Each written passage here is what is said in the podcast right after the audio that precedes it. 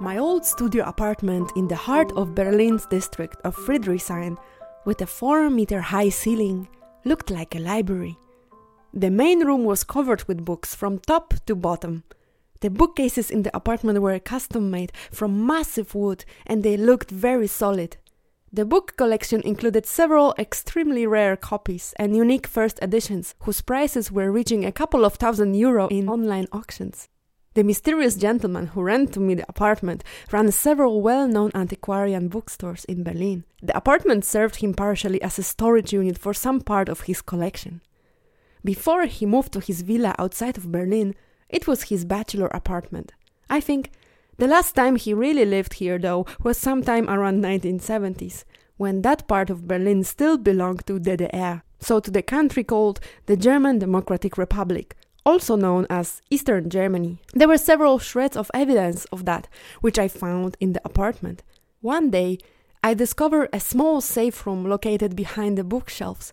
I stumbled upon it by a complete accident, and it looked like a tiny DDR Wunderkammer filled with tape recorders, reel to reel tape players and recorders, wave transmitters, tiny spy radio sets, headsets, boxes filled with mini cassettes, telephone bags, several typewriters, and carton boxes and suitcases filled with letters, photographs, old newspapers, and folders with documents, such as telegram notes and some official letters.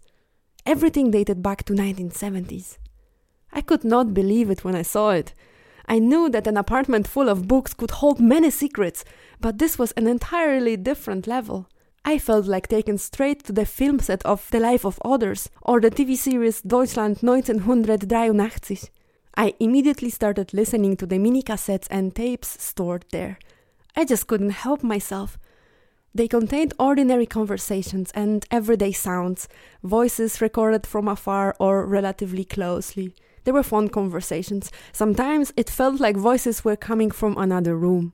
I was completely shocked by the discovery, but my enthusiasm was curbed a bit by coming to terms with the mere fact that the GDR developed one of the best state surveillance systems in the world, and the scale of the entire procedure was simply enormous, a reminiscence of which is still present in today's Berlin. I immediately started drafting a script based on the recordings for a TV series, and I hope to be able to shoot it someday soon for Netflix.